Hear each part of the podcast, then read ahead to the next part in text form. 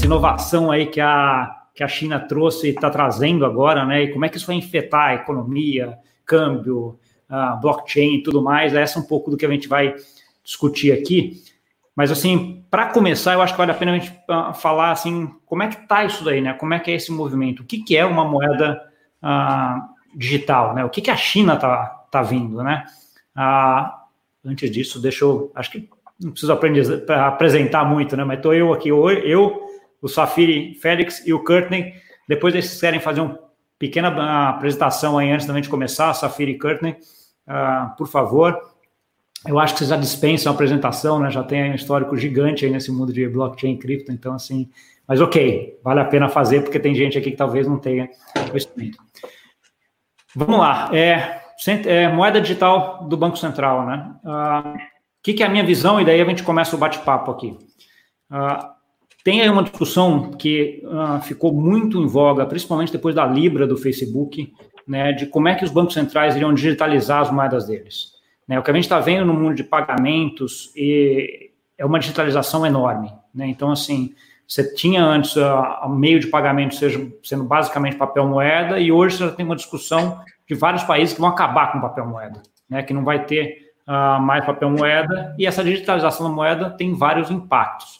Né? Tem vários países como a Suécia, que tem um projeto junto, a Suíça, desculpa, a Suécia que está com um projeto mesmo junto com a, a, com a R3 até para fazer isso em blockchain, e tem a China que despontou aí nesses últimos seis meses como sendo grande puxador desse mercado. Né? Ela tem lá a ideia de emitir um blockchain uh, deles e dentro desse blockchain emitir essa Central Bank Digital Currency, que é essa moeda. Né? Uh, acho que eu queria começar agora, talvez Safira ou Curtin, fala um pouquinho o que, que vocês acham que está esse movimento e como é que a China está vindo nisso. Safiri? Vamos lá. Bom, primeiro agradecer o convite, Gustavo. Sempre uma honra aí poder conversar com vocês. Curtin também, já tem um tempo aí que a gente não se fala. É, primeiro, eu acho que a gente tem que entender isso dentro de um contexto maior, né? A gente não está falando exclusivamente de digitalização, né, de processos, que é uma inovação que acabou acontecendo na marra em praticamente todas as indústrias nesses últimos dois, três meses, né? Acho que a, a indústria financeira, de certa forma, já estava se preparando e aí foi pega, não de surpresa, mas é, pelo senso de urgência, tendo que tomar atitudes mais para acelerar esse processo. Mas quando a gente fala disso, a gente está falando aí de um grande mapa geopolítico onde as regras estão sendo é, escritas novamente em tempo real, né? E muitas vezes em tempo real pelo Twitter, né? A gente vê líderes de um lado disparando um míssil, aí o outro vai lá dispara um outro. Então, é, na minha opinião, a China é, resolveu tomar protagonismo dessa história basicamente para tentar tirar proveito das vantagens competitivas que ela tem em relação aos Estados Unidos, que hoje eu sou o grande antagonista. Né? Hoje, se existe um lugar no mundo onde pagamentos digitais são uma norma e não é exceção, é a China. Né? Os fenômenos do Alipay, do WeChat, enfim, todos esses super apps chineses já colocaram na mão do cidadão comum um dispositivo onde ele já faz praticamente todos os seus pagamentos cotidianos, se utiliza os cotidianos se utilizando de QR codes e outras ferramentas que agora aparentemente vão se tornar padrão ao redor do mundo. Esse é um ponto, né? Isso, isso é avaliando o contexto interno chinês. E olhando mais para o macro, é, a gente tem que entender que a guerra comercial, que já começou há algum tempo, que estava se intensificando, agora talvez entre em uma nova fase, onde além de uma guerra comercial, a gente comece a ter efetivamente a intensificação da guerra monetária, né? Então, a China hoje é, ela já tinha um projeto de médio e longo prazo de diminuir a dependência que a, as suas reservas e, e o dinamismo das suas exportações tem em relação ao dólar, e com um momento onde aparentemente os Estados Unidos vai sair é, bastante fragilizado dessa crise, talvez seja uma oportunidade para acelerar esse processo. Agora, é, a coisa não é tão simples, né? A China não tem como atacar frontalmente ao dólar tão agressivamente agora sem, sem ser prejudicada precisa lembrar que a China é o maior detentor é, de, de treasuries, né, que é o, o título público americano de, de, longo prazo. Então, assim, é, a... Na verdade, Safira, até, até já aproveitando uma coisa que eu fui pesquisar esses dias até para dar uma olhada nessa quantidade de treasuries que a China detém. Né? Ela é a maior detentora de reservas internacionais, né? tem quase 3 bi e meio, se não me engano, de reservas internacionais. mas curiosamente ela perde para o Japão em relação ao detentor de título americano.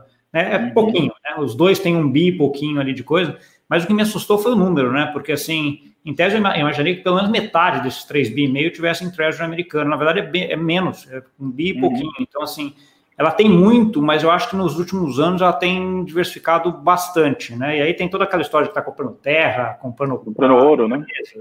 né? Toda essa discussão aí, que é uma discussão mais geopolítica, que acho que não vale a pena a gente nem entrar muito aqui, porque senão a gente é, sai um pouquinho uh, do tema, né? Mas pegando esse teu uhum. ponto em relação a, a, meio de pagamento que você comentou aí, uh, eu, eu, tudo que eu tenho visto é um pouco isso também, né? Que a China está bem na frente do que a gente considera, considera de Ocidente aqui em relação a meios de pagamentos internos, né?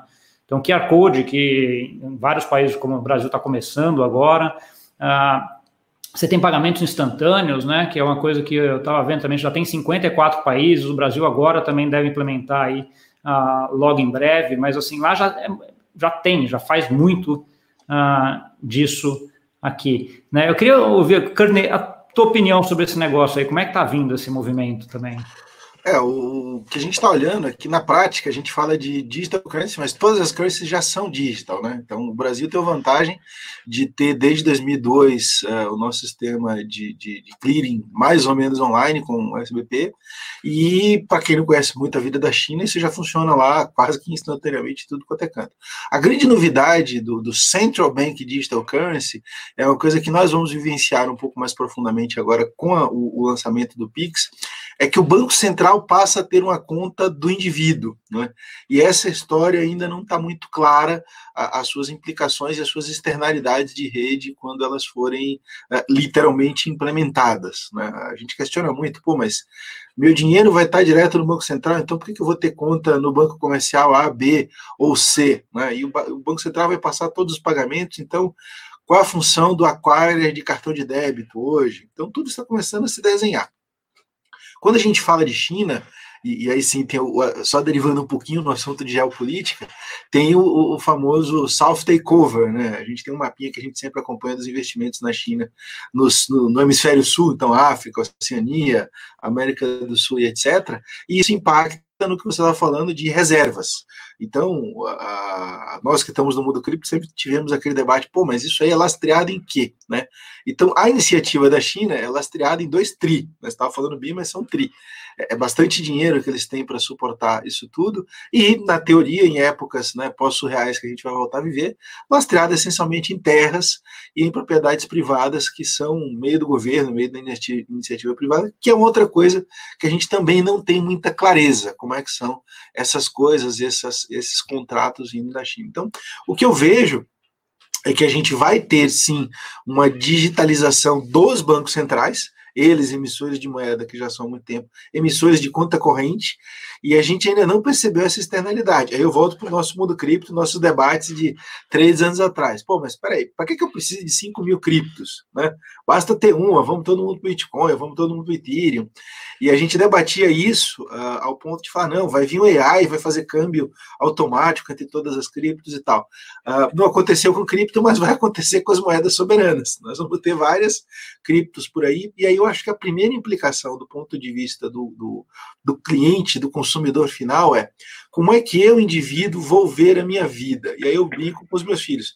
Eles têm um moedeirozinho que tem lá libra, reais, pesos. Eles ficam papai, para que serve tanta moeda? E eles perguntam, por que, que não tem uma só para a gente comprar as coisas? Né? Então imagina uma pessoa que vai ter uma wallet da vida, um QR Code, e várias contas correntes lá dentro com várias dessas moedas. E essa é a minha primeira grande pergunta. Eu aqui do Brasil vou poder comprar o RMB, ou Yuan, ou dólar, né, e ter isso na minha moeda, aqui na minha carteira aqui no Brasil, porque se isso for possível, política monetária internacional acabou de tomar um baque meio que indireto, né? E essa é a minha é. grande pergunta para os economistas. Como é que vocês veem a questão do câmbio se tudo isso funcionar? Deixa eu, deixa eu, vamos por, por, por partes aí, acho que esse fato é bem relevante, mas eu sempre gosto de fazer aquele vamos construir com tijolinho em cima de tijolinho, né? Exatamente. Então, assim, Uh, eu acho que a gente chegar no câmbio, mas o meu ponto aqui, uma das discussões que tem, que você escreve-se muito, é essa cripto da China, ela é uma cripto ou não? Né? Acho que você já deu indicação aí que não, né? Acho que o Safiri já está fazendo assim, que não é de jeito nenhum, né? Uh, a minha visão também é que não. né? Ah, por quê? Acho que você tem alguns pontos, e aí gostaria que a gente colocasse isso daqui. O meu primeiro, meu principal ponto é que ela é centralizada. Né? Então, assim, é, acho que esse é o principal ponto. Quando a gente fala de cripto, em geral, é um negócio descentralizado, que você não tem controle, que você poderia atuar. Daria para emitir uma Central Bank Digital Currency assim? Até daria. Né? Então, assim, você tem alguns estudos que a gente fala hoje da Central Bank Digital Currency de varejo, né? que ela faria o mesmo papel, de certa forma, que o dinheiro físico, só que no meio digital. Sem controle nenhum, você pode é, entre pares e não tem ninguém controlando ali. Né? Mas, assim, não tem nenhum banco central no mundo que está indo para esse caminho. Né? Todos estão indo para um caminho de ter controle sobre o fluxo das transações, de saber de quem está. Por mais que ele deixe as pessoas intercambiarem, esse registro é feito via ele ou via bancos uh, intermediários para ele saber para onde está indo e para onde está indo. Né? Então, acho que por esse ponto, para mim, eu já defini isso como não, como não sendo cripto. Vocês veem alguns outros aspectos disso também? Eu concordo inteiramente com o que você está colocando, Gustavo. E eu acho que tem um outro ponto aí que é difícil a gente encontrar pessoas olhando para isso a fundo, que é a questão do nível de eficiência que você adiciona na sua política monetária a partir do momento que você tem um instrumento 100% digital e centralizado, né?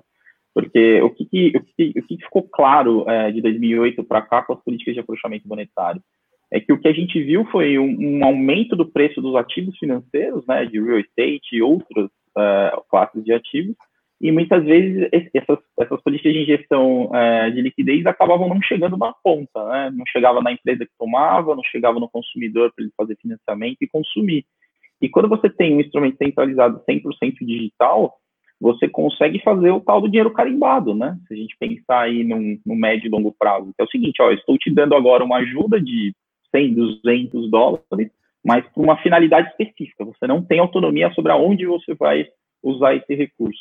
E aí, se você tem isso de forma digital e controlado por uma entidade monetária, você consegue fazer isso com muito mais eficiência. Então, assim, vamos trazer para a realidade brasileira, né? Esse grande desafio aí que a Caixa teve para distribuir incluir 50 milhões de brasileiros é, dentro do sistema financeiro, informais que não tinham qualquer vínculo com, o, com bancos, ou que, quando tinham vínculo com o banco, tinham receio de usar a conta corrente, porque a conta estava estourada, se você deposita qualquer dinheiro ali, aquilo acaba sendo dragado pelos juros. É, se a gente colocasse o PIX, ao invés de entrar assim, em novembro, já tivesse em funcionamento agora, esse processo de distribuição dos recursos seria muito menos doloroso, muito mais eficiente. Então, no fim, é, não é cripto, pelo que você colocou, é um instrumento centralizado, mas ao mesmo tempo você tem um ganho de eficiência importante aí, no sentido de você conseguir fazer a gestão e o controle do fluxo desse dinheiro com muito mais controle por parte de quem está emitindo esse recurso. É, eu vejo algumas coisas uh, um pouquinho mais sutis. Né? Então, primeiro, por que, que não é uma cryptocurrency no nosso sentido libertário da coisa? Uma cryptocurrency é um sistema financeiro paralelo, ponto. É dinheiro paralelo. É, ou ficha de quermesse, é o nome que vocês queiram dar. Né? Isso aí é um sistema do sistema, então já tem essas coisas. A outra grande implicação, como o Safir falou, na né, questão do, do, dinheiro carimbado, e a gente sempre brincou muito de traquear algumas coisas, e atualmente a palavra da moda é tracking, temos que traquear a propagação do vírus. Você colocando uma moeda digital na mão do Central Bank, você começa a colocar coisas que fariam os mais distópicos arrepiarem completamente. Então, o dinheiro carimbado é só uma delas, mas o controle geral de fluxo é, é, a segunda. E aí você pode ver que o mundo paralelo está fazendo controles paralelos. Então, você tem como sair desse sistema oficial e entrar, num, digamos assim, no mundo cypherpunk e voltar de novo para ele.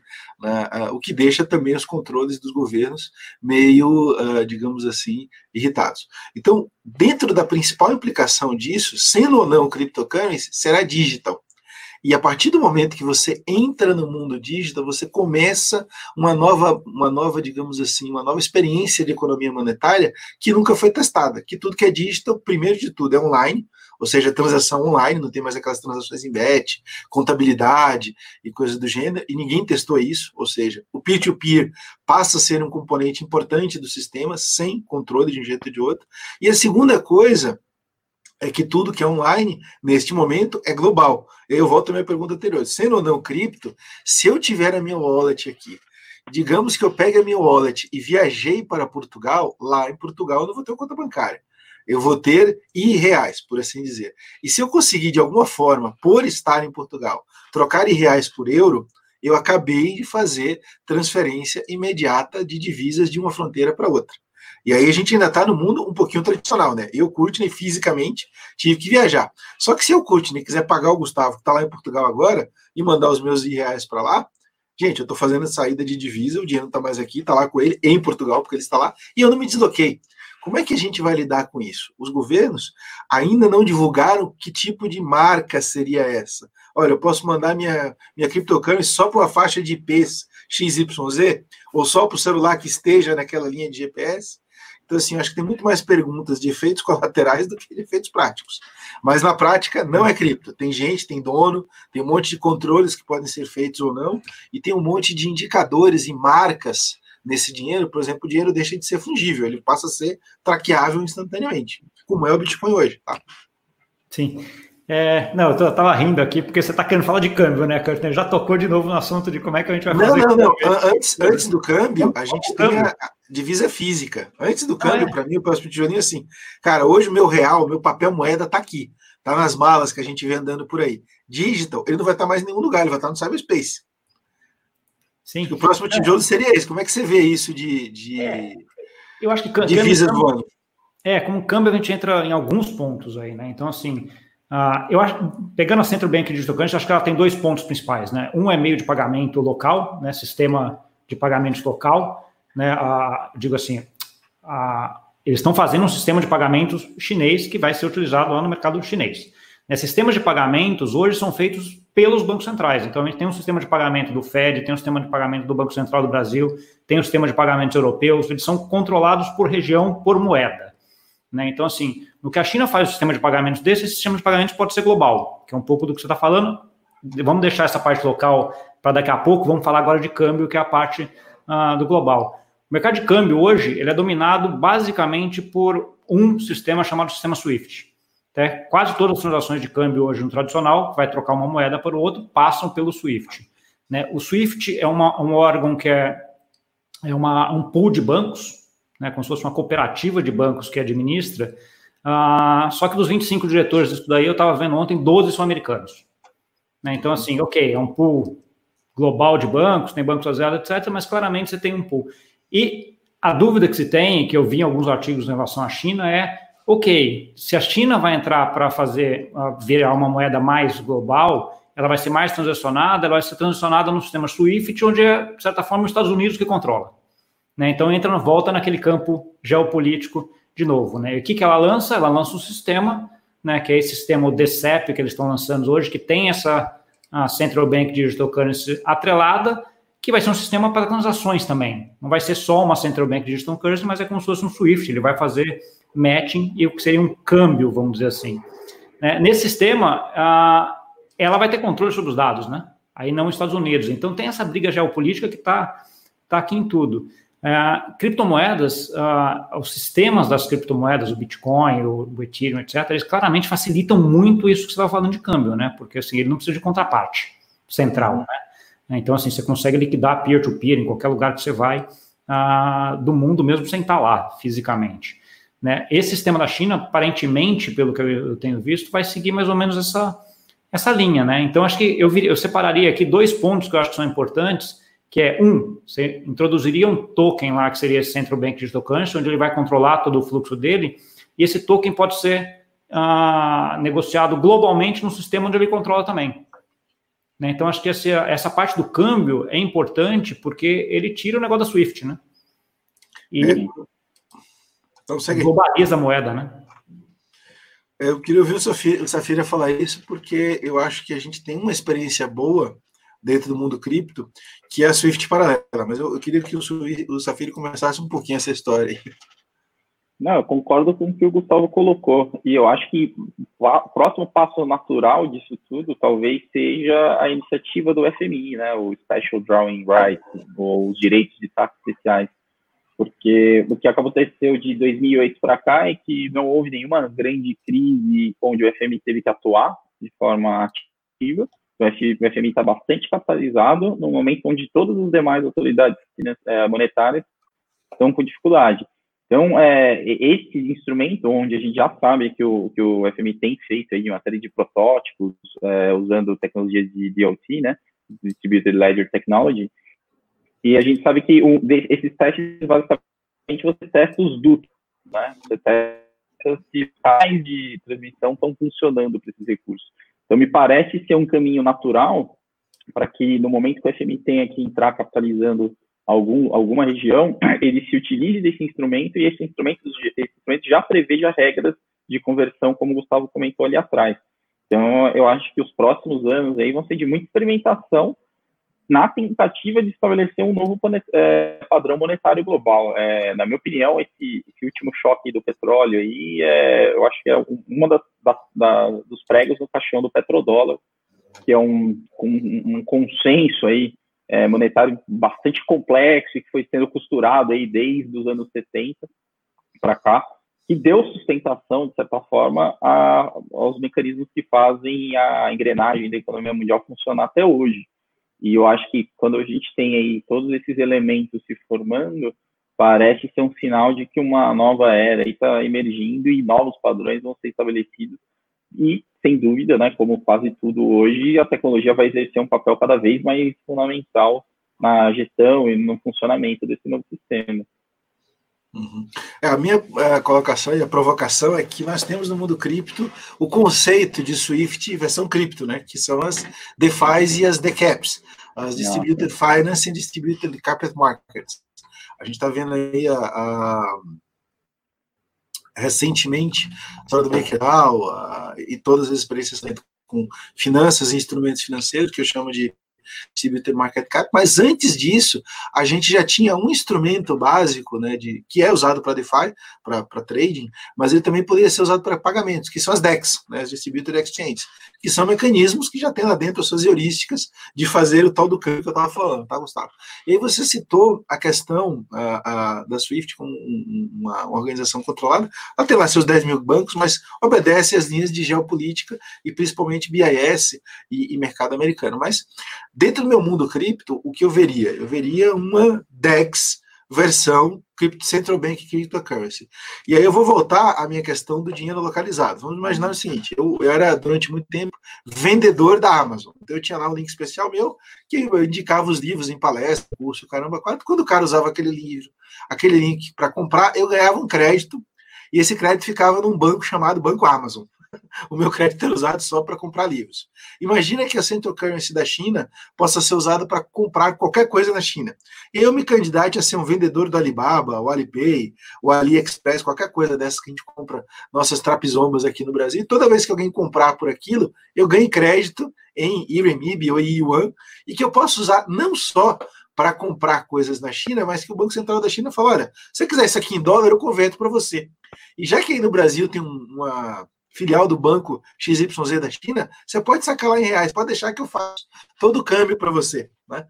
Este cenário de uma DEX centralizada, de uma casa de câmbio centralizada, baseada num governo e que faça câmbio internacional, para mim é um dos primeiros efeitos que ninguém está olhando, e é bem possível.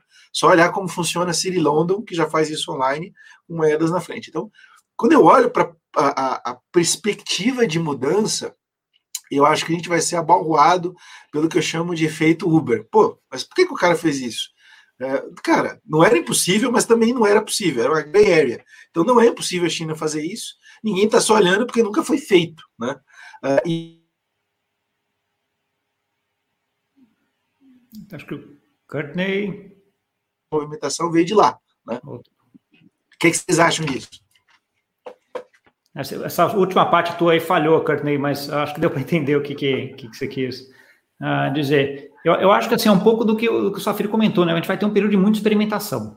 Eu acho que esse é, é, é o mote agora, né? Então, essas uh, DeFi e todas essas uh, iniciativas que estão vindo aí, uh, vem nisso. Eu, eu vejo, eu consigo vislumbrar uma mudança tão grande que a parte de câmbio vai ser que nem parte de pagamentos, a gente vai, não, não vai se importar mais, ela vai estar lá no back-end, atrás de tudo, e você vai comprar um negócio aqui, no Brasil, ah, comprando da China, vai ter o câmbio implícito, você vai pagar lá, para você vai estar pagando em reais e fechando em reais, e que está tudo por trás, liquidando em renbine, passando por dólar, sei lá por onde tem que passar, e você não vai nem perceber. Né? Então, assim, ah, eu acho que isso, como vai, acho que a parte de meios de pagamento claramente estão isso, né? Então você tem atomic swaps, você tem várias coisas que você consegue implementar hoje que já estão, de certa forma, a, a, sendo testados aí e até já vão consolidados um pouco em algumas transações, que facilitam muito isso. Então, câmbio para mim é um negócio que vai, vai, vai, de certa forma, você não vai nem perceber mais, no final das contas, que está sendo, tá sendo feito, né? Isso estamos especulando um pouco mais no futuro. A dúvida daí é em que moeda você vai guardar a sua reserva, a sua aposentadoria, né? Acho que essa é uma outra dúvida nesse sentido. Né? Mas daí entra num outro ponto que não tem a ver com, com, com câmbio, né? tem a ver mais com reserva de valor, etc., inflação e, e coisas desse tipo, que são as discussões mais monetárias. Voltando agora, só aproveitando agora para quem está aí nos vendo, quem, ou que entrou agora, tal, já tem algumas perguntas aqui que a gente vai ah, eu já vou endereçar as perguntas, vamos só terminar um pouquinho essa discussão. Se você tem alguma pergunta, coloca aqui também do lado, que a gente já vai ah, tentar responder aí na medida do possível todas, tá? Mas ah, o ponto agora é meio de pagamento, né? Que é a segunda coisa da Central Bank ah, Digital Currency, né?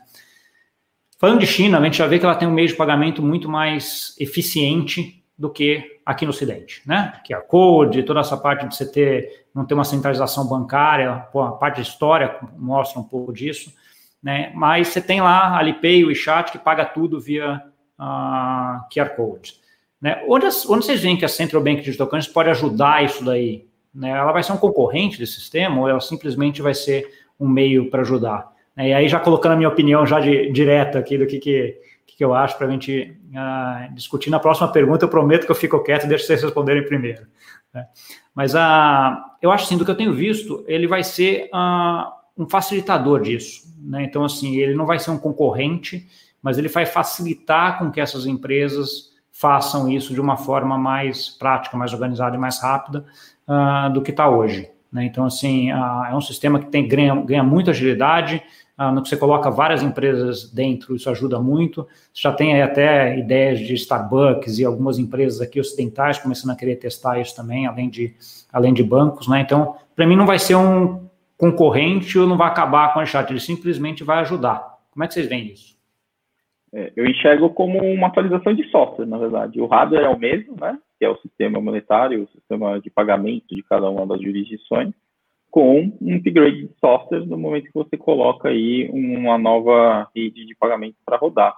É, concordo com você, você tem aí potencial de gerar um ganho de eficiência absurdo, né? Em muitos casos, você corta custos de conciliação, custos de compliance também, de forma muito efetiva no momento onde você trata como é, compliant o padrão, né? Você vai fazer tratamento de exceção, né?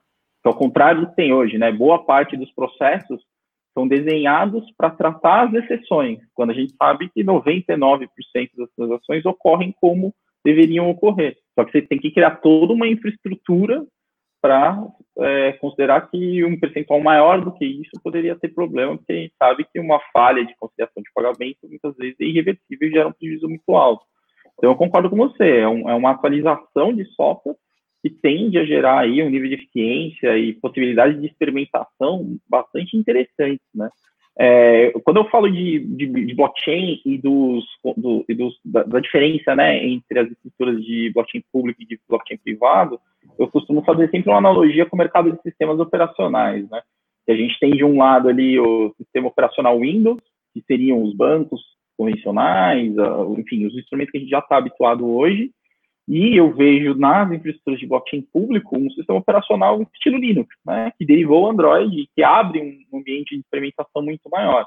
Então, é, na minha opinião, o que vai acontecer é um aumento da variedade de possibilidades e também do potencial de construção de novos arranjos, é, seja diretamente no provedor do serviço, seja do, da autoridade monetária se utilizando desses provedores de serviço como canais de distribuição. É, eu dei uma caidinha aqui e voltei para passear, mas assim, o ponto que o Safiri colocou, e eu, eu volto às externalidades tecnológicas, é muito importante. Tem muita coisa do sistema que é feito do ponto de vista da descentralização. E aí, só para separar, descentralizado é aquilo que tem muita gente, mas é coordenado de alguma forma. Distribuído é aquilo que tem muita gente e não é coordenado, não sei, pelo código que está ali por trás. É um sistema autônomo. Né? Então, dentro do mundo descentralizado, vamos pegar lá Swift ou o próprio esquema de cartão de crédito internacional, você foi construindo as coisas a partir das travas das exceções. Acho que esse ponto que o filho colocou é muito importante. E quando a gente olha para uma CBDC e toda a estrutura feita na China, cara, é virtualmente sem exceção. Todo ao redor do sistema já eliminou essa exceção. Então, você já tem lá um scoring social, você já tem lá um esquema de ID, né, muito forte, uh, coisas muito sutis que as pessoas não percebem. O sistema de login no WeChat é biometria de voz. Para você criar uma conta nova no WeChat, você usa a sua voz como biometria. E o poder de processamento da China para transações massivas é muito grande, coisa que os bancos, principalmente dos Estados Unidos e da Europa, não têm. Aqui no Brasil a gente tem. Mas imagina que é o seguinte: que você rode um bilhão de transações num período muito curto de tempo, uma hora, ah, meia hora na China, isso seria hoje, eh, na prática, né, virtualmente, possível. Quando você vai para outro sistema, você fala, cara, como é que eu vou processar isso nesse volume? Né? E, além de tudo isso, eu volto à questão do comércio. Isso tudo já está integrado com as principais massas de comércio chinesa, que são todas online. Eu não preciso sair vendendo maquininha ou adquirindo coisas e, e, e adquirindo base. E tem uma característica da China que a gente também esquece. Se o governo instalar o dedo, ele pode falar assim, gente, olha, acabou a competição de meio de pagamento, só vai ter um porque eu sou a China e eu mando nisso. Então, ela também otimiza o sistema por força de governo. E eu não estou falando isso como uma coisa naquela linha política de, ah, eles são ditadores. Não. Tem uma nova linha de pensamento capitalista que fala assim, olha, a competição, no nível que ela está, ela está destruindo valor. Eu não preciso ter, por exemplo, 14 mil aquários nos Estados Unidos. É todo mundo tentando disputar migalha e isso corrói o valor gerado pelo projeto meio de pagamento. Eu preciso ter um só desde que seja o melhor do mundo. Assim como aqui no Brasil a gente tem o Operador Nacional de Sistema Elétrico e a gente tem uma concentração, ou seja, tem gente discutindo que o oligopólio é bom para o capitalismo. E alguns serviços que eram digitais antes, que eram vantagem, passaram a ser commodity. Quando é commodity, o oligopólio é uma coisa boa. Né? Uh, então, acho que esta viradinha é mais uma das sutilezas que a gente vai, vir, vai ver com essas coisas que a China está trazendo para a mesa. Tá bom. Deixa eu começar a pegar aqui algumas perguntas para a gente seguir aqui, para a gente participação. Vamos lá. A primeira que teve aqui, da Viviane, deixa eu colocar aqui na tela, que todo mundo vê. Se a China financiar o consumo das próprias empresas chinesas, com e se a China né, financiar o consumo das suas próprias empresas chinesas com a moeda cripto? E tem mais um outro que ela coloca aqui logo depois. Quanto o Banco Central da China avisou o BIS deste movimento? Uhum. Quem quer? É, eu acho que. Eu, eu acho que, assim, é, de novo, é aquela história da troca de software, né? A China já financia o consumo das próprias empresas, ela só vai estar fazendo isso por, através de um outro instrumento. E em relação ao BIS, eu acho que esse movimento é sim coordenado, né? Quando eu falei lá dos direitos de destaque especial, é, a China hoje já é parte da cesta que dá o valor do, do SDR, né? Então, é, esse movimento é coordenado, isso não é novidade para ninguém. Eu acho que a primeira vez que o tema veio à tona, se não me engano, foi em Davos, em 16 ou 17, agora não me recordo, que foi quando, de fato, ali a, a, a tecnologia do o Bitcoin veio, né? Teve uma onda de valorização, o tema voltou a ficar quente e, os, e os, as autoridades se reuniram ali para discutir como que eles poderiam fazer para tornar essa alternativa menos atraente, e desde então, alguns milhões de dólares já foram investidos em pesquisa, na construção de provas de conceito, para fazer esses, construir esses dutos, né? Agora eles já fizeram é, provavelmente também alguns testes preliminares para saber se o duto de fato estava funcionando. Eu acho que agora estão prontos para começar a abrir a torneira devagarzinho. Uhum. É, eu acho que avisaram, avisaram, mas novamente, é, e aí eu lido um pouco mais com a China, tem um aviso, uh, digamos assim, geopoliticamente correto, gente, ó, estamos fazendo isso aqui.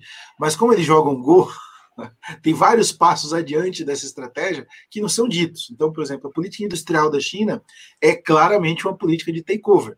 E ela foi feita com várias ramificações laterais, principalmente em educação e educação pós-industrial, não só educação industrial. Que ela falou: olha, isso aqui eu não preciso contar para ninguém. Eu vou fazer aqui, vou formar alguns milhões de engenheiros e daqui a 10 anos eu faço um takeover no modelo de produção mundial. O modelo não é produzido, não é produzido à base da economia do conhecimento, eu vou produzir produtores de conhecimento. E aí, produtores mesmo, PHDs, cientistas, pesquisadores, e não em todas as áreas, no ED, das áreas. Então, hoje, quem lidera a computação quântica? China. Então, essa coisa da política monetária digital, eu tenho certeza mais aqui absoluta que eles estão pesquisando há muito mais tempo que a gente, até porque eles foram o grande berço uh, das inovações relacionadas a Bitcoin, das trocas relacionadas a Bitcoin, e, cara, é uma questão de volume. Eles têm um laboratório social gigante. Vamos imaginar que eles tenham 300. Eh, milhões de pessoas trafegando nesses macrosistemas. Só isso aí já é uma prova de conceito maior do que uma boa parte das economias do mundo. E dentro do contexto do que o FMI ou o BIS ou a, Shift, a Swift pede, ela pede um modelo tradicional, um modelo nosso do lado de cá. Tem algumas coisas que não estão uh, pensadas neste modelo. Por exemplo, a gente fala aqui de curso forçado da moeda. Lá eles têm um curso forçado do meio comercial inteiro, não é só a moeda. É o meio de pagamento, é o seu sistema de identificação, é o seu sistema de escoragem de crédito, é o seu sistema de interação e transação ao ponto de dizer, olha, isto aqui você pode, isto aqui você não pode. Esse tipo de decisão não passa na cabeça do BIS, é livre. Né? É, não, eu acho que você tocou em dois pontos aí. Acho que primeiro essa diferença de cultura, né, asiática e chinesa especificamente, com a cultura ocidental, né. Aqui a gente tem muito mais preocupação com privacidade do que tem lá, né. A cultura lá é claramente muito mais do coletivo, né, e não do, do individual. Isso aí facilita grande parte do, disso que você estava você estava comentando. O que eu acho curioso em relação a esse BIS, obviamente avisou, né? Eles fazem parte do BIS, estão sabendo, mas assim, você vê vários consórcios ou, ou bancos centrais se juntando para fazer teste. Né? Então tem a, o, Jasper, o Jasper, que é o, o, Banco do Canadá, tem outro projeto chamado Stellar, que tem o Banco Central Europeu com o Japão, uh, você tem um outro grupo que tem o Banco Central Americano. O da China não está com ninguém. Ele se juntou lá, está lá sozinho e falou assim: eu vou fazer e pronto. Avisou, está todo mundo sabendo, mas ele está desenvolvendo negócio sozinho. Mentes brilhantes, como se falou, né? Ah, eu lembro de ver a questão de seis meses atrás, uma, uh, um pedido de, uh, de contratação, né, que eles estavam precisando, para engenheiro exatamente de blockchain, pagando, acho que se não me engano, é 12 ou 15 mil, 15 mil dólares por mês para o cara ir lá trabalhar nesse projeto da, do blockchain da Central Bank Digital Currency, que é um salário, convenhamos, bastante uh, alto aí. Né? Então, assim, eu acho que eles estão investindo muito nisso, tem gente, estão seguindo, né? Então, Acho que é um pouco disso. É, deixa eu dar uma olhada aqui. O Fernando também veio com uma outra aqui. Quanto tempo para o e-dólar entrar em operação? Ele até já colocou a conclusão dele aqui de que os Estados Unidos vão ter que uh, acompanhar rapidamente. Se apressar. Se apressar. É, posso começar isso aqui? Pode. Uh, eu acho que ele está atrasado, né? Acho que é aquele negócio que já devia ter começado, né? Acho que, uh, acho que o Ocidente aqui, de modo geral, está numa discussão grande em relação a fazer isso ou não. O mais avançado, ah, até onde eu sei, é o Banco Central da Suécia, né, que já está testando alguma coisa ali junto com a, com a R3. Você tem um, um, caso interessante também no Quênia, que não é exatamente blockchain, mas é, tem a ver com a digitalização da moeda, com o M-Pesa, né, que é uma coisa local junto com a, com a Vodafone, mas em geral, ah, em termos de Central Bank Digital Currency e meios de pagamento, aqui está tá bem atrás. Acho que o, o que alertou e que assustou muito os bancos centrais aqui, que fez com que eles olharem, olhassem e falassem, não, vamos ter que acelerar, foi a Libra. Né? A moeda aí, que a, a criptomoeda stablecoin do Facebook aí, ah, que foi em junho do ano passado, e que todo mundo olhou e falou, nossa, ele está criando um sistema de pagamento ocidental, e aí ele vai criar uma moeda que não é exatamente o dólar, não é exatamente o euro, tem 2 bi tanto de pessoas, e aí, aí somente eu acho que os bancos centrais começaram a olhar e falaram, opa, precisamos acelerar. Né? E aí, com todas as discussões ah, regulatórias e políticas que está nesse imbróglio. Né? Então, assim, uma das facilidades, quando eu, quando eu vejo olhando para a China em termos de inovação, é que como a decisão é centralizada, ela é muito mais ágil. Pode ser ruim ou pode ser boa, a gente pode discutir isso, mas ela é muito mais ágil. Né? O Ocidente, ah, em geral, democrático, as decisões são mais lentas. E acho que os Estados Unidos entra nessa aí, Fernando. Acho que está ah, atrasado e eu acho que demora. Eu também, eu acho que demora bastante. É só ver a própria questão urgente urgentíssima que eles tiveram, que foi o auxílio monetário, as idas e vindas que deram, e a própria decisão de você é, reagir ao efeito é, médico da pandemia, né? Imagina trocar aqui meu sistema, que é como eu expliquei, são 200 milhões de acquirers, tem muitos bancos comerciais, e tem uma questão muito sutil para nós aqui no Brasil. Estados Unidos é federativo. Então, se você pegar, por exemplo, seguros, não existe uma legislação de seguro nos Estados Unidos, tem 56, são 56 estados. Então, imagina que você fale, olha, eu quero fazer um dólar, pode se cair no, no, no, no, caso de você não ter um dólar, mas ter 56, ser um por estado, com regras por estados. Você acha, Saville? É, o, eu acho que vai demorar um pouco mais, mas eu gosto de olhar sempre para lugares onde já fizeram experiências similares, né? É, em 2016, a Índia fez isso, né? Ela eliminou as duas notas de maior valor, né? Seria o equivalente aqui no Brasil às notas de 50 e 100, 100 reais. E ela fez isso num processo de dois meses, que era, as pessoas tinham aquela janela de tempo para levar esse numerário até o banco e depositar, e aquilo passasse a ser convertido numa divisa digital. Então, eu acho que num cenário de agravamento, de crise, ou alguma externalidade que obrigue eles a acelerarem esse processo, eles sim podem fazer isso. E aí, olhando para uma visão um pouco mais extrema desse tipo, né, é, já houve nos Estados Unidos histórico de confisco de reservas de ouro detidas pelas famílias e pelas empresas. Então, numa última, em última instância, como a gente sabe que as notas de 100 dólares, especialmente, né, elas são espalhadas pelo mundo inteiro aí como reserva de valor, em muitos casos, é, numa situação extrema, a gente pode ver aí uma espécie de confisco disfarçado, no sentido de obrigar com que esses recursos sejam internalizados novamente dentro do sistema bancário para serem digitalizados. Então, não me surpreenderia se isso acontecesse é, de uma forma mais acelerada, porque, na minha opinião, o gargalo não é tecnológico. Acho que aí tem uma questão política, é, como o próprio Curtin falou, os dispositivos de funcionamento da Federação dos Estados Unidos, é, que podem retardar um pouco esse processo, mas a gente sabe, né, tempos excepcionais muitas vezes acabam incentivando que as autoridades tomem também atitudes excepcionais. E aí, até como, como referência, né, eu acho que a gente sempre deve olhar para a ficção e ver o que, que a ficção nos propõe como provocação para cenários como esse tipo. E aí a minha recomendação, para quem não viu ainda, assistam Mr. Robot, é um seriado incrível aí, tem quatro temporadas, onde ele descreve um cenário desse tipo, onde você tem uma grande crise financeira global e o processo de digitalização e tomada de controle por parte das autoridades se faz necessário e eles acabam indo por, por um cenário muito parecido com esse que a gente está especulando aqui. Não vou dar mais, não vou falar mais, senão vira spoiler. eu concordo, Mr. Robert também é muito bom, mas eu acho que tem uma, uma ficção mais velhinha que vai nos levar para esse modelo, que é o Star Trek. Né? A, Star Trek é uma coisa muito surreal, não tinha dinheiro. Né? As trocas eram feitas sem reserva de valor. E, eu acho que é isso uma das, das utopias ou distopias, né, dependendo do lado, que está muito mais presente nessa estratégia de longo prazo da China. Então, a gente sempre falava uh, do tipo, olha, uh, eu vou operacionalizar as coisas com tanta eficiência que várias coisas vão passar a ser uh, não percebidas, né? vai ficar como se fosse uma infraestrutura que na internet hoje que a gente não sabe como funciona. Então, o Gustavo está falando do câmbio. E se a gente não precisar mais pensar em valor? Essa eu acho que é uma das coisas que a, a, a cultura chinesa permitiria, e aí sim seria um grande impacto para o mundo acabar com a função do dinheiro. Né? O Neil Ferguson falava The Ascent of Money, acho que a China pode estar escrevendo The Descent of Money. Né? E aí, como é que a gente lidaria com isso? É, não, eu, eu acho, só para concluir, que a gente entra na especulação, o que eu vejo muito para frente, eu acho que você demora, né? Mas eu acho que assim, as três funções de dinheiro que a gente vê hoje, né? Que é meio de pagamento, meio de pagamento, reserva de valor Sim. e unidade de conta. Eu acho que para mim, para frente, vai ser separado. Esse é o ponto. Acho que a gente não vai ter um, um único negócio que vai fazer os três. Né? Então, assim, meio de pagamento, talvez isso aí que você falou, vai sumir. Você nem sabe como é que você está pagando lá, que você paga por, com alguma coisa. A tua reserva de valor não vai estar tá exatamente naquela moeda ou naquele, pode estar tá em outra coisa. Né? A unidade de conta vai estar tá em outra, mas é, isso aí é uma coisa que eu acho que é ah, para frente bem possível de, ah, de acontecer. Mas deixa eu seguir aqui. A Suzana pergunta: o CBDC da China viabilizará uma segunda camada de plataforma do dinheiro programável, como o Ethereum? Eu acho que é o contrário, né? A, a plataforma Ethereum viabiliza uma segunda camada que pode eventualmente ser compatível com o CDBC.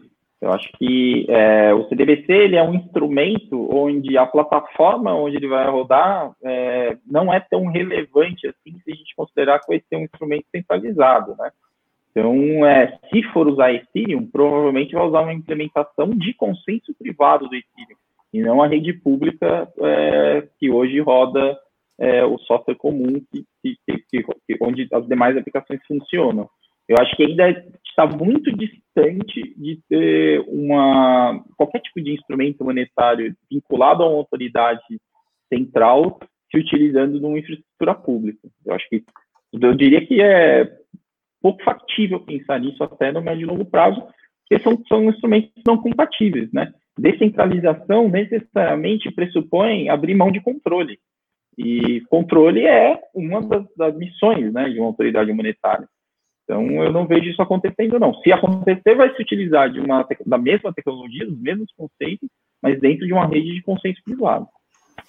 É, eu já sou mais... Ver um, um ponto, Kurt, em relação a isso. Porque assim, eu tenho, o que eu vi é que eles vão criar CBDC mesmo, o token, né, que é o que vai ser negociado, mas eles estão criando também um sistema onde esse token vai ser negociado.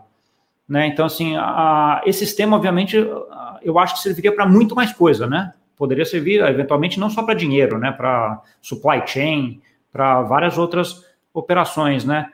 Isso você também acha que não será possível ou não? Porque a, a ideia que, do, que eu vejo o Ethereum, obviamente, entendo o teu ponto, Safira, em relação a ser um negócio a, open source, a, é, descentralizado, etc., ah, sim, acho que não vai ser igual, com certeza, mas eles podem criar um negócio centralizado que vai promover também, fazer com que sejam feitas várias iniciativas dentro dele, né?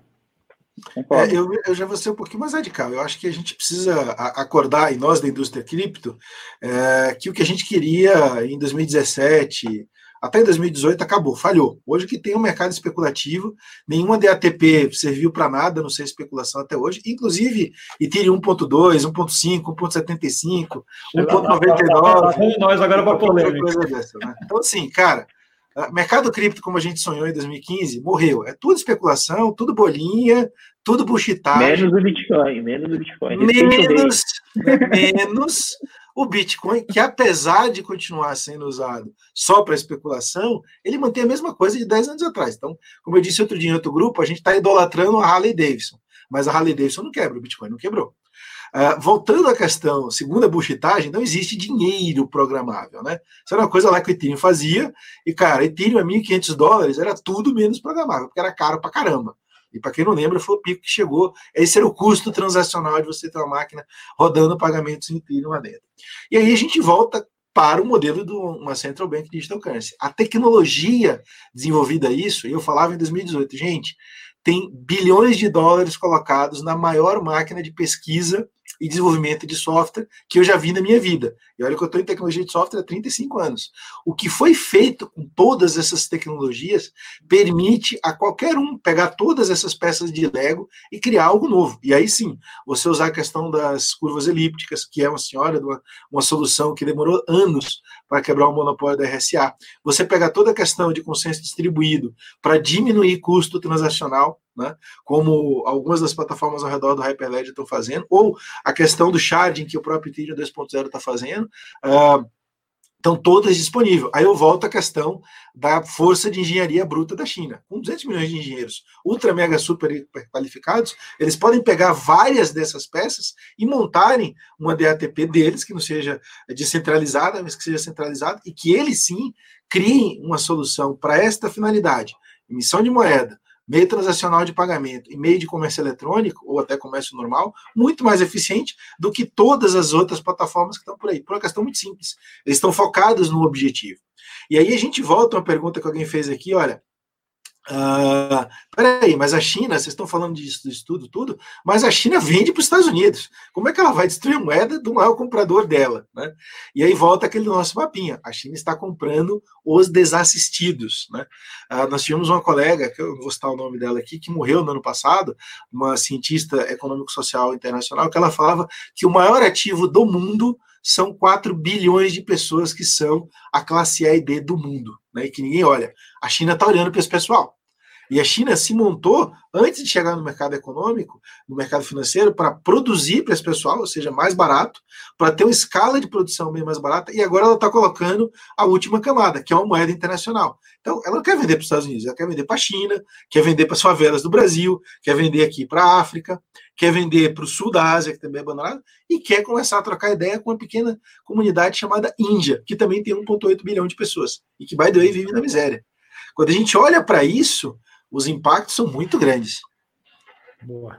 Mas deixa eu só pedir uma coisa para você. Vai ter um, um monte de pergunta aqui. Não sei se estão acompanhando o chat, vai ter um monte. Então, se a gente conseguir responder um pouquinho mais rápido, daí a gente consegue pegar todo mundo aqui, que senão ah, não vai. Então, tem, uma, tem, uma, pergunta boa aqui, tributária. Então, qual que você quer? Vai, qual que você achou boa? Tributo, que dá polêmica. E é do ah, qual não sei falar nada. o cara adora uma polêmica, né? Essa do Rodrigo aqui. Isso. E a questão tributária? Essas trocas internacionais com base no sistema não devem se tornar globais enquanto não houver um sistema, um modelo tributário internacional. Ele já colocou a opinião dele. E colocou de novo aqui o Rodrigo comentando. Quanto à questão tributária, ou seja, a integração de sistemas de pagamento entre os países que permitem a cobrança na fonte, acho que deve ser difícil se tornar global. Então, ele já acha que também é muito difícil. Como é que vocês veem essa questão de tributação, hein? Ah, eu, acho que não deve demorar. Eu acho que não deve demorar muito tempo para pelo menos emergir a proposta de algum tipo de tributação com escala global. E eu acho que a gente tem aí algumas possibilidades bastante óbvias no horizonte que podem ser o um impulso para isso, né? Você pode criar ali uma contribuição mandatória para um sistema sanitário global, você pode usar a questão do meio ambiente como pressuposto, então, é, as instituições adorariam fazer isso. O problema é que você, a gente, no, no, no atual contexto que a gente está vivendo agora, falar em aumento de impostos é algo bastante impopular. Mas aí, quando a gente começa a olhar um pouco mais, com um pouco mais de distanciamento, os debates em torno de teoria moderna monetária e coisas do tipo, propostas como o Green New Deal nos Estados Unidos, a gente já começa a ver que tem gente pensando e teorizando a respeito. Então, me parece que é algo que deve emergir aí, talvez nos próximos anos, ao longo dessa década, quase com certeza. Uhum. Eu, eu não tenho como opinar por impostos, até porque, apesar da gente ter uma situação louca no Brasil, não é minha praia. É, não, o que eu, que eu acho de tributação é um pouco de. Aí acho que vai, vai ser pensado fora da caixinha, eu acho. Né, um pouco aí do que o, o Safri está falando. Na verdade, imposto nada mais é do que o governo precisa do teu imposto para financiar a máquina dele ou pagar os, os empréstimos que ele fez na dívida pública no longo prazo. Né? Isso não tem várias formas de fazer isso. É uma forma, obviamente, local. Né? Financiamento da dívida pública do país, os investimentos feitos pelo, uh, pelo país. Quando a gente está falando de um sistema que vira global, com uma moeda global, você tem muita dificuldade em relação a ver isso, né? E aí, como é que você vai tributar? Você vai tributar no, no meio de pagamento? Você vai tributar uh, no consumo, né? Então, aí tem vários modelos. Eu acho que a gente vai ver muita inovação nisso. Aí. Né, porque... É grande, eles querem criar uma grande CPMF em escala global, é, essa é a realidade. É, você faz, vira no meio de pagamento. É, vira no meio de pagamento, independente de qual moeda que tiver, né? É, essa era uma opinião que eu tinha, mas é não qualificada. Qual era a pergunta que você ia fazer, Gustavo? Vamos lá, eu ia colocar essa daqui que estava aqui do GOM. Não sei o que significa, mas é o nome da pessoa. Queria entender, na percepção de vocês, quais impactos na mudança do paradigma do dólar do ponto de vista dos balanços de pagamento e trade internacional e o que mudaria para o Brasil, por exemplo? Essa é a pergunta de um bilhão de dólares, né? É. Se tiver essa resposta, eu vai, ganhar, vai ganhar muito dinheiro, de um bilhão. Né? Porque, assim, é, o Brasil especialmente me preocupa um pouco, porque as nossas reservas internacionais estão quase que exclusivamente em dólar, né? Muito pouco diversificado. Eu, eu no, no, considerando o histórico de memória inflacionária no Brasil, óbvio, quem sou eu para pleitear esse lugar? Mas se eu estivesse pilotando ali as reservas, eu consideraria ter um percentual de ouro maior do que o que a gente tem hoje. Porque é aquilo, né? A gente hoje está atrelado em uma moeda que está sendo atacada e atacada com muita força, né? Então a gente ficou numa situação de vulnerabilidade aí. E o resultado, a performance do real nos últimos meses mostra isso, né? O real, até semana passada, tinha sido a moeda que mais perdeu é, poder de compra em relação às demais, às demais moedas do mundo, sendo que os fundamentos da economia brasileira, apesar de complicados, né, nesse momento de, de crise, são, são muito melhores do que já foram e são muito melhores do que os pares com os quais a gente está sendo comparado. Então, os impactos são, são eu diria que, imprevisíveis. É, é um novo padrão que está tentando se estabelecer e as consequências disso vão depender muito de arranjos que extrapolam um pouco a esfera financeira e monetária e vão um, precisam ser entendidos dentro de um conceito geopolítico mais amplo. Uhum. É, eu diria que a gente tem, a, digamos, a questão das, dos efeitos indesejados e dos efeitos colaterais não previstos, muito a, em cima disso. Olhando para o Brasil, se a gente olhar, eu vou fazer uma análise muito grosseira aqui. O nosso maior parceiro comercial hoje é a China, nos Estados Unidos. Né? É, a nossa balança de pagamentos são materiais que são exportados uh, basicamente para a China e para países de alto consumo, como a Arábia e coisas do gênero. Então, se houver uma mudança efetiva entre o nosso sistema nacional de comércio e os nossos clientes internacionais, uh, a gente vai ter que se alinhar com eles. É basicamente, nós somos seguidores. Né? Essa é a minha análise grosseira do assunto.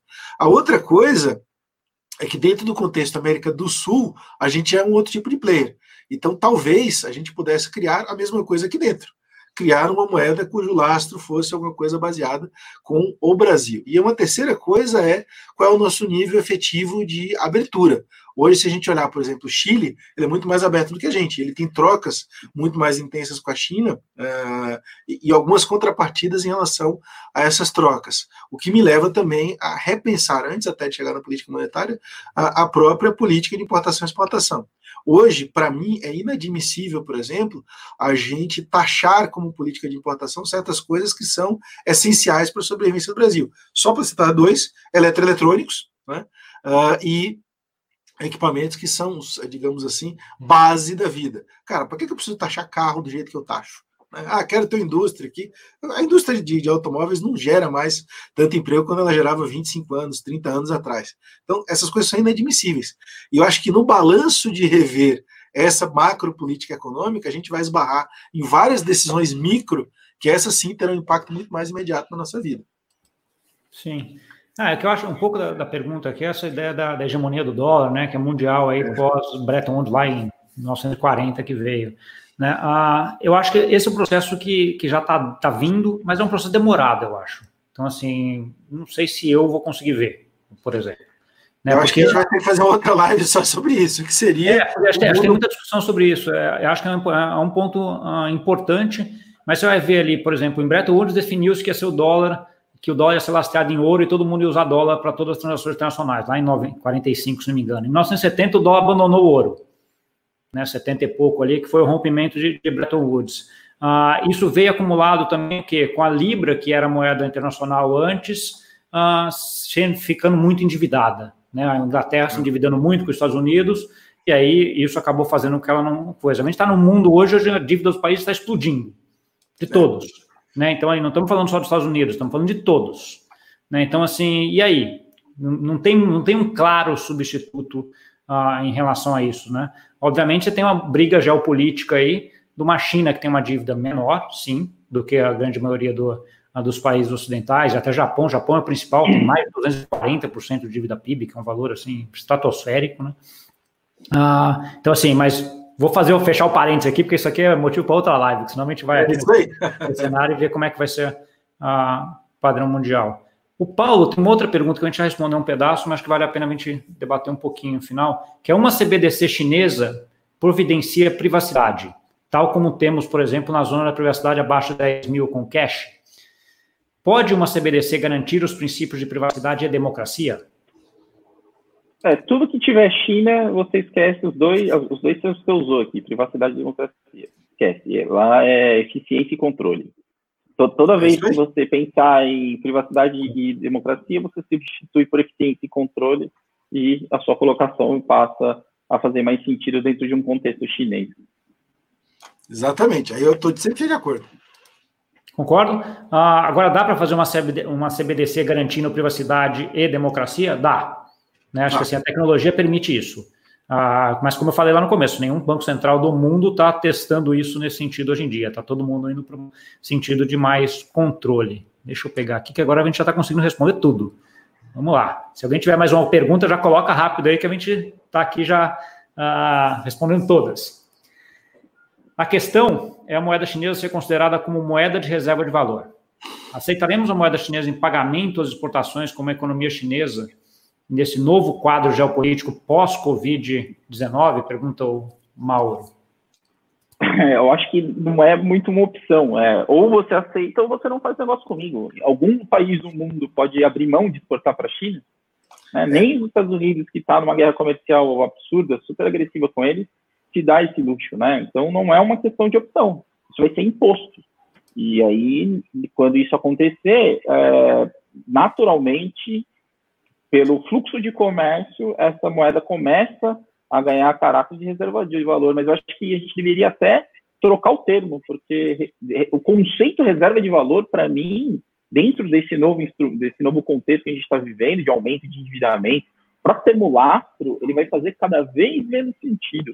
O que vai reservar valor tende a ser as mesmas coisas que, que guardam valor desde os Médici, que foram os inventores do sistema bancário é, na Itália na Idade Média, que é terra, ouro e arte, né? No caso deles, são ativos escassos. Todo o resto vai ser diluído. É, a, a, a, essa discussão que a gente tem de olhar o potencial das contas públicas é, dos países, inclusive, vai ter que ser atualizado também, né? Acho que mais do que as reservas e o que, ela, o que os ativos que esse país detém, o que vai ter que ser olhado é a capacidade da economia produzir o suficiente para que a arrecadação de impostos cubra os custos contratados, muito mais do que olhar para o que tem guardado como reserva. Não, concordo também.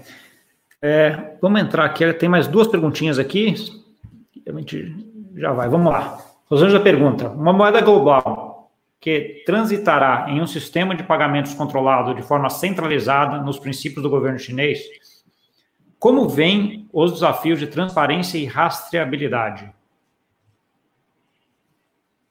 É, de novo, né? Acho que é um pouco da pergunta anterior, né? O que a gente comentou, exatamente. Já estava comentando em relação a isso. Já está respondido. Aí tem o Ivan aqui. O impacto geopolítico da moeda chinesa é forte. O bastante para atender à formação de governo mundial com sistema financeiro tributário autônomo essa é a pergunta de um 4 trilhão de dólares. Essa vale mais que um tri, né? É.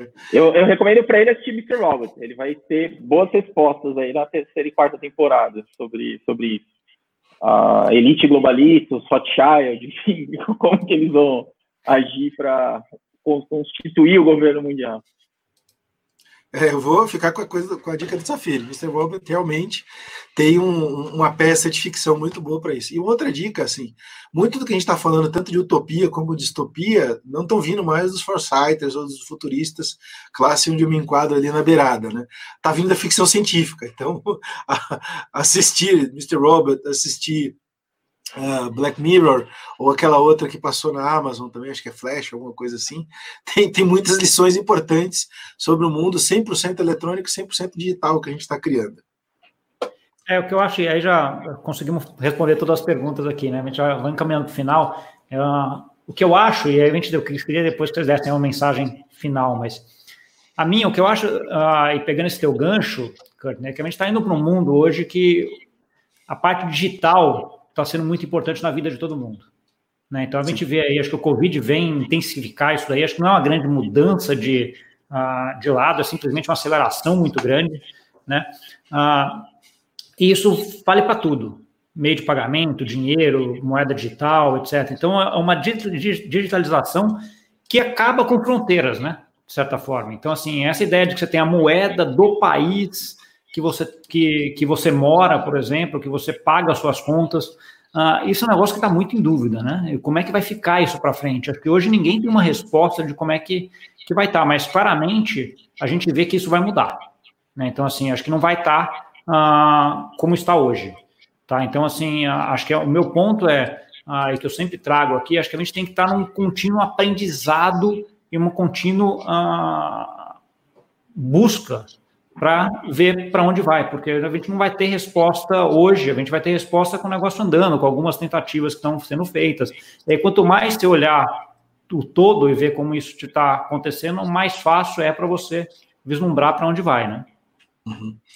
É, eu vou dizer que para fechar aqui em relação ao que eu penso, uh, eu, eu, nessa vida há muito tempo você vê que o que você planeja não acontece e o que acontece são efeitos colaterais, né, ou efeitos inesperados, como a gente chama. Eu diria que dentro do contexto nano-microeconômico que nós estamos tratando aqui, que é moeda, uh, a gente também não vai ter um efeito oriundo só disso, que é só da moeda. Tem várias implicações sociais e várias implicações psicológicas em relação a isso. E a principal delas, e é uma vantagem que o Brasil tem, se a gente olhar a nossa relação com moeda, na época das grandes hiperinflações, né, anos 80 até 94 mais ou menos, a gente não lidava com o conceito da moeda. A gente lidava com uma coisa muito subjetiva que era quanto eu consigo comprar com aquilo que tem aqui mais ou menos na minha mão. Então a gente fazia um escambo usando uma unidade de conta que era o que estava no banco. Então, uh, os mais novos não vão entender isso, mas você dormia com 100 reais na conta durante o dia no overnight, no outro dia você acordava com 101, 102, 105, 110, né? Na época que a gente chegou aí para inflação de 1.800% ao ano.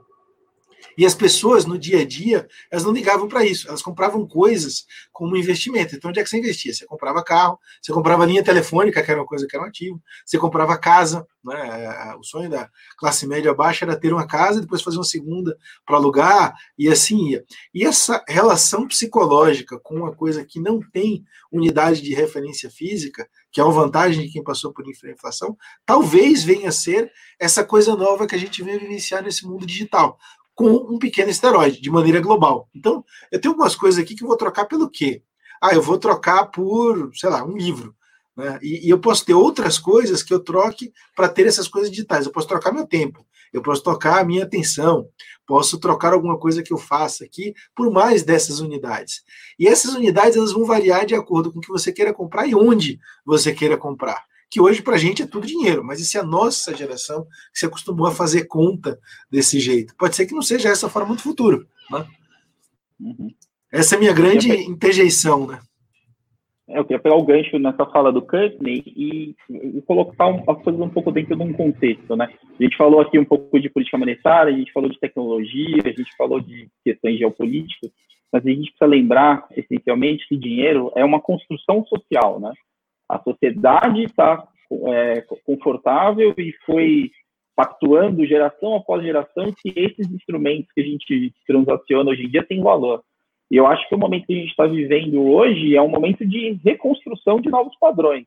Então, é, é, é, um pouco prematuro tentar estabelecer aonde a gente vai desaguar, mas a gente tem aí alguns sinais que permitem que a gente tente conjecturar algumas possibilidades. E, na minha opinião, é, a gente tende a caminhar para um cenário de solução de várias moedas nacionais. Eu acho que moedas frágeis como o peso argentino, como moeda do Zimbábue e várias outras moedas que já não conseguem reter minimamente a propriedade de reserva de valor, tendem a ser abandonadas, é, seja voluntariamente para as pessoas que vão buscar diversificação em outros instrumentos, seja pela dissolução total e completa via colapso. Então, é, se a gente projetar aí um, um cenário mais para o fim dessa década, eu acho que a gente vai ter aí uma redução significativa da quantidade de moedas em circulação. Praticamente todas elas, na minha opinião, já vão ter sido 100% digitalizadas. E aí nós vamos ter que entender de que forma que esse arranjo vai se dar novamente a partir desse novo paradigma. É, não, acho que esse ponto é importantíssimo, concordo plenamente, Safiri. A discussão que eu tenho, a dúvida que eu tenho é porque nos últimos anos já aconteceu um pouco isso com a dolarização dos países, né? Ele dolariza toda a moeda e vira dólar a ser negociado interno. Né? A dúvida é se vai ser o dólar ou se não vai ser o dólar, né? E ao mesmo tempo ele perde toda a política monetária, fiscal, etc., que, que hoje a gente sabe que os países estão usando bem, até para no combate ao coronavírus aconteceu aconteceu bastante. A gente tem um mundo aí bastante uh, interessante para frente, eu acho, para dizer o mínimo aí, né? Ah, é, quem não está confuso está mal informado, né? é, acho que é um pouco por aí mesmo.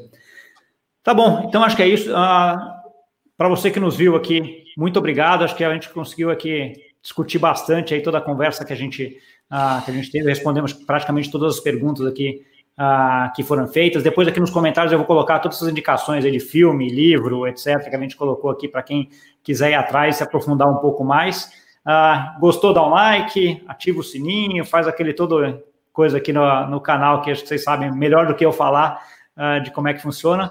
Queria agradecer muito aí pelo, ao Safiri e ao Kurt aí pela disponibilidade, por essa divisão de conhecimento aí que vocês fizeram com a gente aqui, que foi espetacular. Obrigado, um bom dia e uma boa, ótima semana aí para vocês. Obrigado a todos, hein? Fiquem bem e se cuidem. Um abraço. Fiquem em casa. Tchau, tchau.